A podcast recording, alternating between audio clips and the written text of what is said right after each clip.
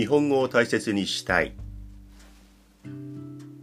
第231回。ようこそいらっしゃいませ。思いつくまま気ままに喋っていきます。少しゆっくりめに喋ろうと思います。できるだけ日本語を大切にして喋っていきたい。そう思って毎回喋り始めています。でも難しいですね。ゆっくりも大切も難しいです。はい。ちょっと夕べ飲みすぎまして結構二日酔いだなという朝に録音しています。これまで何回かああ昨日飲んでしまったな頭がぼーっとしていて今朝はダメかなっていう回がありましたうん、いわゆるハングオーバー二日酔いってやつですよね。うん。今日は六本木のあるホテルからこの喋りをしています。おしゃべりしています。仕事で2日連続で東京に来る六本木に来るという都合があったのでそういうスケジュールがあったので、えー、もう思い切って泊まってしまおうということで、えー、六本木の夜を過ごしました。夜9時ぐらいにホテルに戻ってきたんですがもう外国人が戻りましたね。もともと外国人が多いこの六本木なんですが観光客だなーっていう人が増えてきてはあ外国人だらけという夜の時間帯になっていました、えー、あまり好きな雰囲気ではないのでもう早々に買い物をちょっと済ませてホテルに戻りました。その買い物の買ったものの中にお酒があったんですが帰ってから部屋で飲みながらそして軽く食事もしようというふうに思うとついつい多めに買ってしまいます。お酒を多めに買ってしまう。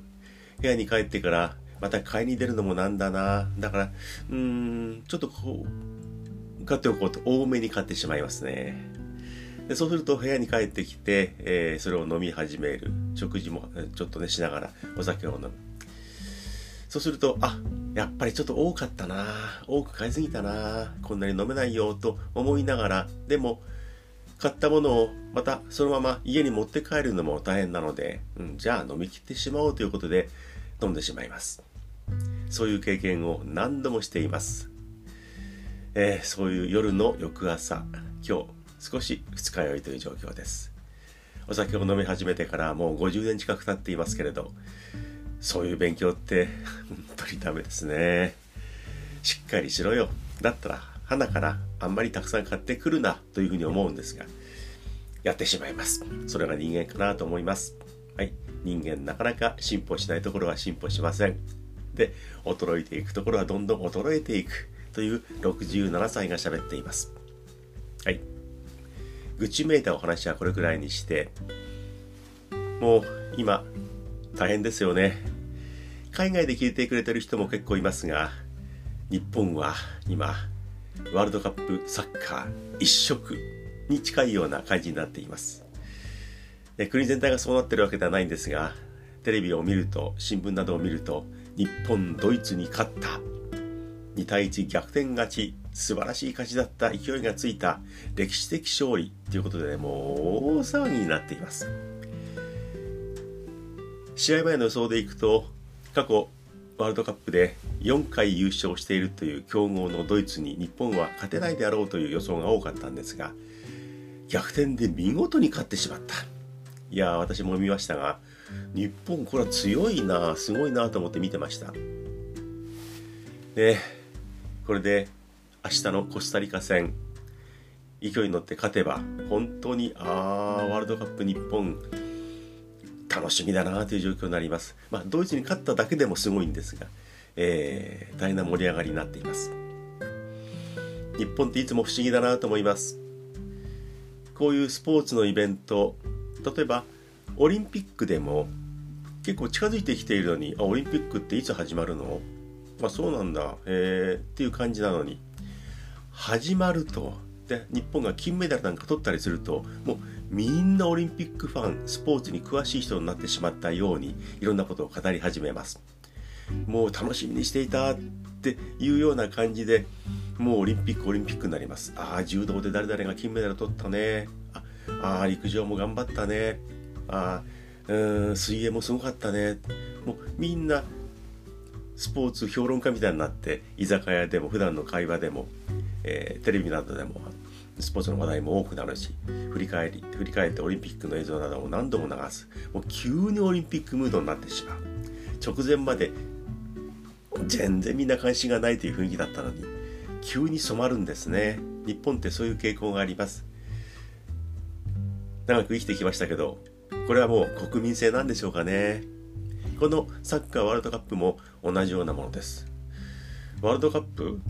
あサッカーか。いつ始まるの？へえっていう感じだったのに。もう始まって日本が勝っちゃったりしたもんだからもう大変ですよね。これまでサッカーがそんな関心がなかった人でもサッカーってすごいんだ日本って強いんだってことになって急にサッカーに詳しくなったような会話をしたりする。あのドリブルすごかったよね。あの持ち込んでいってさディフェンダーかわしてさあのゴール前本当にいい角度で決まったよね。堂安すごいね。浅野すごいね。いい選手だね。ドイツそんな強くないよね。なんてもう平気で喋ったりするようになる。オリンピックと同様このワールドカップサッカーもみんな急にサッカーに詳しくなったような感じになってきました。独特だなーって毎回こういう大きなスポーツイベントが、えー、始まる直前始まってからっていうふうに感じます。他の種目でもワールドカップっていうものがありますよね。バレーボールでもあるし他にもいろんなものがあります。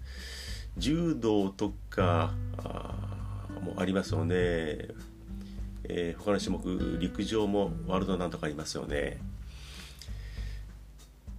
結構みんなね分からずにスポーツを語ります。オリンピックワールドカップ世界選手権。ものによってはワールドリーグとかワールドなんとかとかにいっぱいあります。ワールドってつくと世界ってつくとすごいんだなとは思う。でも世界選手権とワールドカップとそれからオリンピックの区別がついていない人って結構いるんです。ワールドって感じだからすごいんだろうっていう感じでもう気分は、えー、盛り上がってくるんですが区別がつかないで、えスポーツを見てる人は結構います、ね、なのに特にワールドカップサッカーの場合には、えー、盛り上がりは異常ですがなんだかスポーツに詳しくなかった人が急に日本全国スポーツ評論家総評論家みたいになってきて不思議な国だなというふうに思います。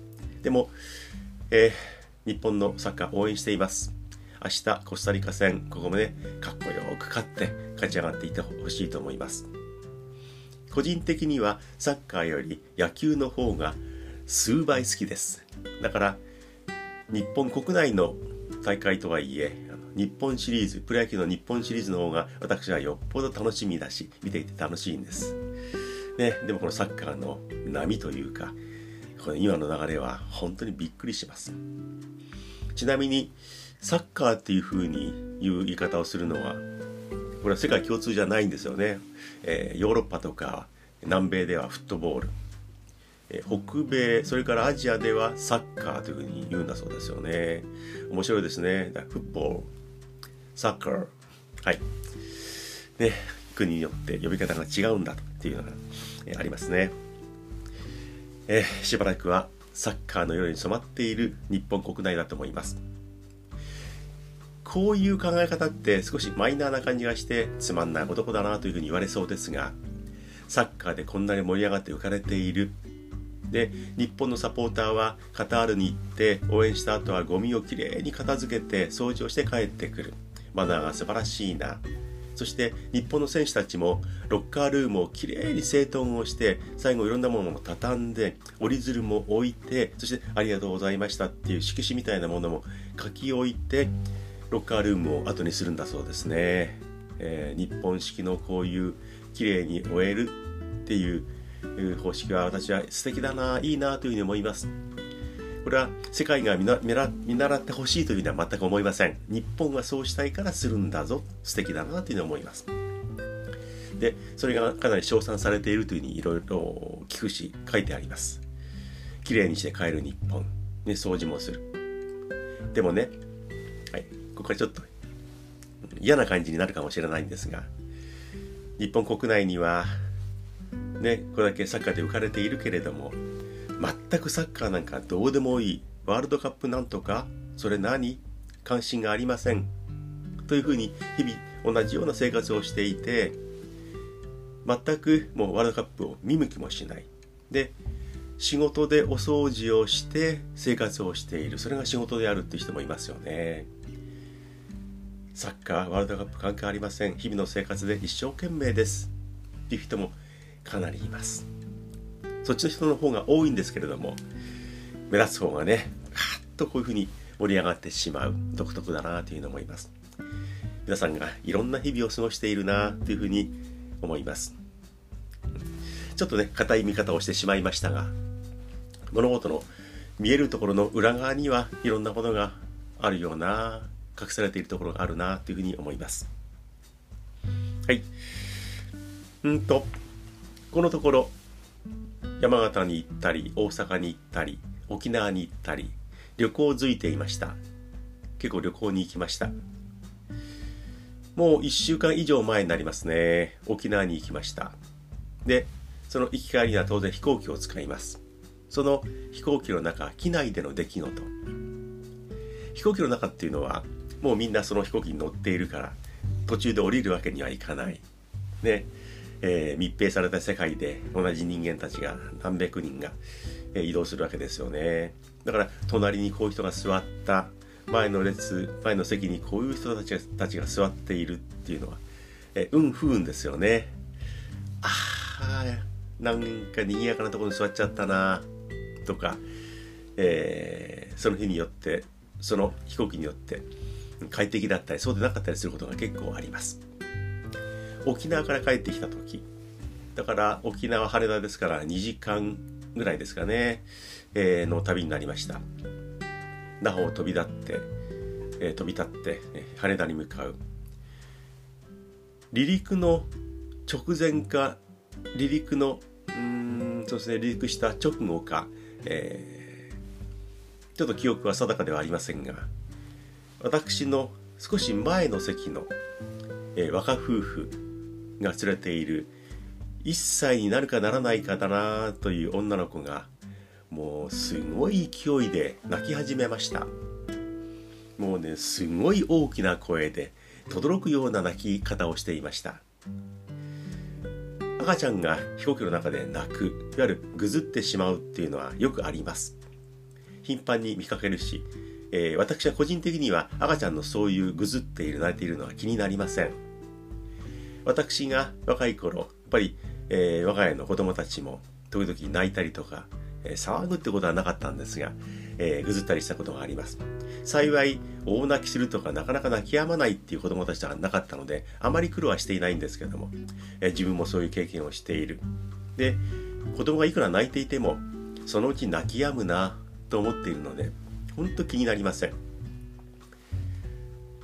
でもその子の場合には、泣き止みませんでした。いつまでもいつまでも泣いている。いつまでも泣いている。これ生まれたばかりの本当に小さなお乳を飲むだけという赤ちゃんの場合にはもう、えー、お乳をあげたり少し経てばすす眠ってしまうっていうケースが多いんですが1歳ぐらいの子っていうのは意外に手強いですね今まで私が機内で泣き続けた子供の中でナンバーワンの子が沖縄から羽田に向かう途中、飛行機の中で、え、一緒でした。これね仕方がないですよ。子供は飛行機乗りたくて乗ってるわけじゃないのでえー、仕方がない。あの鼓膜が痛かったりとか肉体的に、え、気圧が変わったりとかで苦しい部分もあるのかもしれない。泣くのは仕方がない。でもあれ？と思ったのはその子を抱いているお母さん沖縄から帰ってきただから沖縄はまだあの結構暑いですからノースリーブを着ているワンピースのノースリーブなかなかねこう肩をガボッと出してね、えー、若々しいお母さんでした。お母さんが抱いているんですけどもあまり困った顔をしていない。少しこう揺らすようにして赤ちゃんをなだめようとしているんですけども、え小声で声をかけるとかそういうこともあまりしない。その声も聞こえるぐらいの距離にいたので、えー、それとなくちょうど私の右前方にいたので、えー、お母さんの肩口なんか見ながら赤ちゃんの顔もこちらに見えたので、はあ、泣いてるなと思って見てました。お母さんはね、ほとんども、あの、子供が泣くに任せている状況なんですね。で、その隣右側にお父さん、当然若いですよね。お父さんがいるようなんですが、お父さんは手出しをしない。その女の子は、やだ、やだ、やだとかって言っている。で、ちょっと聞こえたのはお母さんが、あの、いや、大丈夫だからね。その程度のことは言うんですが、ほとんど何も言わない。で、お父さんがちょっと声かけたらしいんですが、その女の子は、パパ嫌だパパ嫌？パパ嫌？っていう状況でした。これがね、本当に泣き止まないんですよ。そろそろ寝るんじゃないの？と思って見ていたんですが、もう全く、えー、静かになってくれる素振りがない、雰囲気がない。そうすると困るのは、周りのお客もそうですが、CA さんたちがね、もう気の毒なくらい困っていました。途中、子供が喜びそうなおもちゃ、航空会社持ってますよね。いろんなグッズみたいなおもちゃみたいなの、子供用のものを持っている。で、飛行機の模型を持って行ったり、操るようなものを持って行ったり、えー、子供が少しでも落ち着いてくれるように、えー、CA さんが頑張っていました。私の目の前に CA さんが座る席があったので、えー、その人がね、もう慌ただしく、一生懸命やってる姿が特に見えてしまいました。困ってるんですよね。他のお客様にご迷惑がかかってしまってはいけない。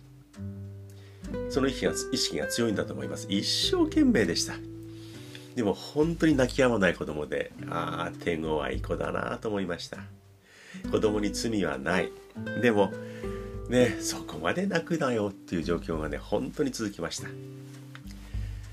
えー、まああの離陸じゃごめんなさい。着陸する頃にはもうおとなしくなってはいたんですがうわすごい子がいたなというふうに思っていました。私の周りのお客さんたちもそう思ったと思います。特にキャビンアテンダント CL の皆さんは大変だったというふうに思います。羽田に着いて降りる時みんな飛行機を出ていく時にこれはあの妻とも話をしたんですが妻と一緒に行って機内に隣隣り合わせで座っていました。うーんあれ辛いよね。でも俺たちだったらいや自分を美化する気はあまりないんですが降りる時に周りの人にちょっとすいませんでした。って会釈をするなりちょっと声にも出してご迷惑おかけしました。失礼しましたぐらいはそれとなく言うなりそういう素振りを見せるんじゃないかな。と思ってその若夫婦を見ていました。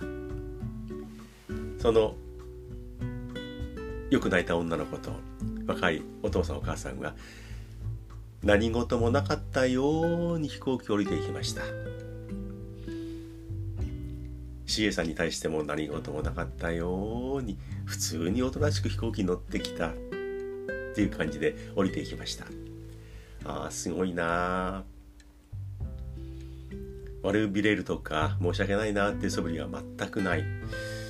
これは謝れとかなんか他にあるだろうって文句を言うつもりはないんですがああいうふうにもう全く何事もなかったようにできる人ってすごいなというふうに、えー、ある意味感心をしましたね。ああいうふうに生きてこられたら自分も妻も子供たちもいろいろ変わったうん変わっていたのかなと思うくらいすごいなあという、えー、ファミリーでした。でお父さんは後ろを向いていたんですがあの降りる時にその彼の顔を見ることができました。なかなかのイケメンでねかっこいいお父さんだなと思ったんですが娘に「パパ嫌パパ嫌」って言われてしまうのも辛かったのかな。でももうちょっと子供と奥さんを助けるようにあんたも頑張れよっていうふうに思いました。また一つの出来事を長々と語りました。そしていい時間になってきました。旅関連で言うと新聞にあるデータが載っていました。これは中年以降の夫婦の話だと思います。えー、あ本屋さんで立ち読みした本に書いてあったんですね。はい。えー、定年間近の、うん、夫婦の場合旅行に行く時にはお互いにどう思いながら、うん、相手と行くのかというデータが載っていました。はい。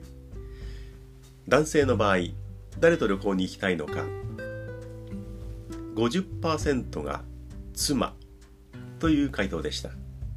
これはあの、ね、いい結構年いくまで夫婦ともに健康的には問題がないだから旅行に行けるっていう設定でのアンケートだと思うんですが夫の場合は50%が妻と行きたいですというふうに答えています。で女性妻の方は旅行に行くなら誰と行きたいのか。80%が友達と行きたいという回答でした。これは女性同士女友達と行きたいっていうことだと思うんですがね妻が違う男性と2人で行っちゃうちょっと問題ですから。女性は妻の方は80%が友達と旅行に行きたいと考えているそうです。じゃあ夫と行きたいっていう人は10%なんだそうです。これのね男女の考えの差っていうのは見事に、えー、コントラストを作ってますよね。夫の方は旅行なら妻と行きたい。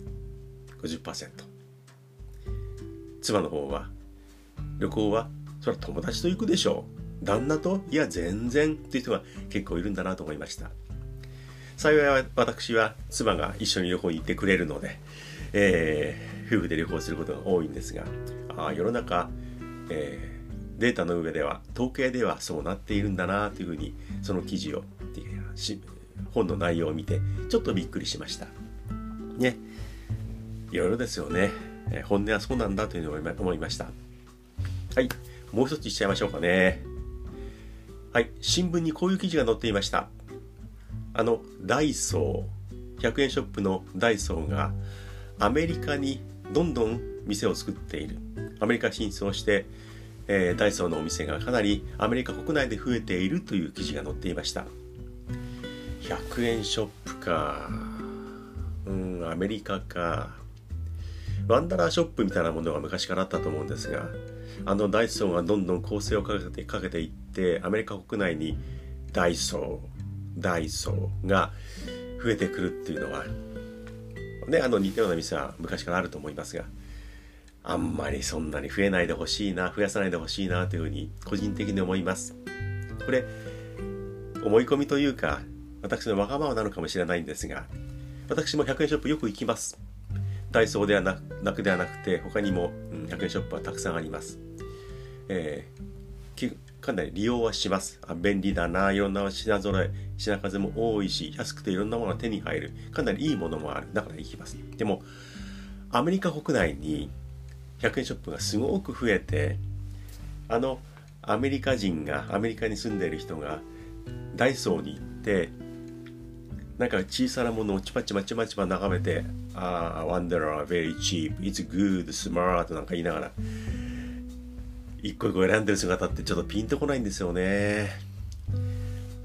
私あのアメリカは好きなので、えーまあ、ハワイが好きっていうのは別の話なんですがアメリカっていう国自体は昔からあいいな好きだなってなんとなく思い込んでる方なのでアメリカ人がちまちまちまちま100円ショップに行ってこうしゃがむようにして品物を選んでいる姿ってちょっとやめてほしいなっていうのを思いながらねその記事を読みました。アメリカだからお店も広いんでしょうけれどもなんかね一個一個品物を見ながら、うん、顔に品物を入れていくアメリカ人っていうのはちょっとピンときませんはいもう個人的なわがままですけどそんな気持ちを持ちながらその記事を読みましたねそれはお前の自分勝手だろうというふうに思いますがねいろんなことを思いました。アメリカはねでっかい肉の塊をものすごくでっかい、えー、カートにドッカーンって乗っけるとかこんなでっかいデコレーションケーキこんなケーキ誰が食べるんだ誰が食えるんだぐらいのスケールのものをバンと買っちゃうとかなんかねそういうスケール感は保ってほしいなと思います。100円ショップ似合わないなアメリカというふうに思います。はい。次勝手に今日も喋ってきました。日本語を大切になんて言いながらこんな喋りになって、えー、間もなくエンディング終わりの時間です。いつもよりは少し短めになりましたが、やっぱり20分ぐらいで終えるって私にはなかなかできそうもないんですね。また反省しながら終えようと思います。皆さんからメールコメントをお待ちしています。ぜひ送ってください。アドレスは大切 .japanese アットマーク gmail.com こちらまでメールを送ってください。どんな一行でもどんな文章でも構いません。なんだお前話長いぞ。っていうような文句でも構いません。送ってください。日本語でなくても大丈夫です。お気軽にというか勇気を持ってメールを送ってください。お待ちしています。一通でもメールが来るととっても嬉しいです。それから YouTube の方では私日本語が好きチャンネル。それから何気ないチャンネル。さらにはやっぱり犬だねというチャンネルを3つやっています。すごい67歳でしょう。はいそちらの方にはコメントを打ち込んでください。感じたことなどがあれば、うん、YouTube の方にポンポンと打ち込んでください。えー、毎日毎日チェックをしながら、ああ、コメント来た、それからメール来た、っていうふうに、うん、感動しながらそれを待ってる男がいるというふうに思ってください。よろしくお願いします。そして YouTube の方はぜひチャンネル登録をしてください。えー、よろしくお願いします。はい。今はどんな、どんな時間帯ですか？最後に来てちょっとよれてますね。二日酔いが。うわはい。もう少し。今、どんな時間帯ですか？ホテルで録音すると、収録をすると、一つ難点があります。大体ホテルっていうのはテーブルがあって、そのテーブルの真ん前に、上に鏡があります。テーブルに録音するこの iPhone を置いて喋っていると自分の顔が真ん前の鏡に映っているという設定で毎回ホテルからお伝えします。えー、いつもは家のリビングで、えー、鏡のないところでやってるんですがあ俺ってこんな顔して喋ってるんだっていうのがずっと見えているのでなんか変な感じがします、ニヤニヤして喋ってるんだなと思いながら終えようと思います。はい。今どんな時間帯ですか？おはようございます。あ落ち葉がかなり、えー、ありますね。そろそろこれ入って集めましょうか。昔なら焚き火とかしながらそこで焼き芋焼いたりしたんですけどね。最近なかなかそれできないですね。はいいってらっしゃい。こんにちは。ワンちゃんお散歩ですか？名前なんて言うんですか？ももちゃんあーももちゃんはい あんまり私のこと好きじゃないみたいですね。そっけなくされてしまいました。ももちゃんまたね。はい。こんばんは。お出かけでしたか？今日は行楽日和でしたからね。へえ、海の方にそうですか、いいですね。はい、気をつけて。